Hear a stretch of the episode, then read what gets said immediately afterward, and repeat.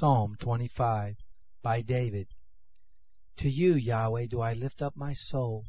My God, I have trusted in you. Don't let me be put to shame. Don't let my enemies triumph over me. Yes, no one who waits for you shall be put to shame. They shall be put to shame who deal treacherously without cause. Show me your ways, Yahweh. Teach me your paths. Guide me in your truth and teach me, for you are the God of my salvation. I wait for you all day long.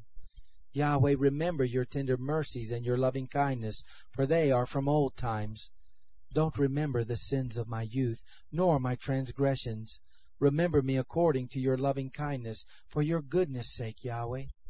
Good and upright is Yahweh, therefore he will instruct sinners in the way.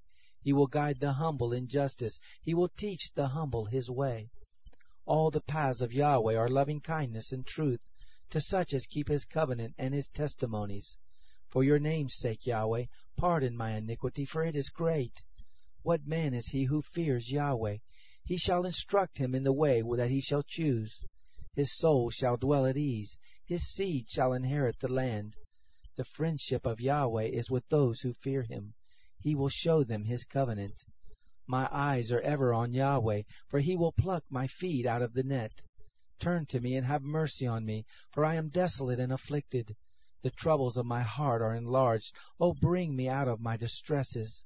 Consider my affliction and my travail. Forgive all my sins. Consider my enemies, for they are many. They hate me with cruel hatred.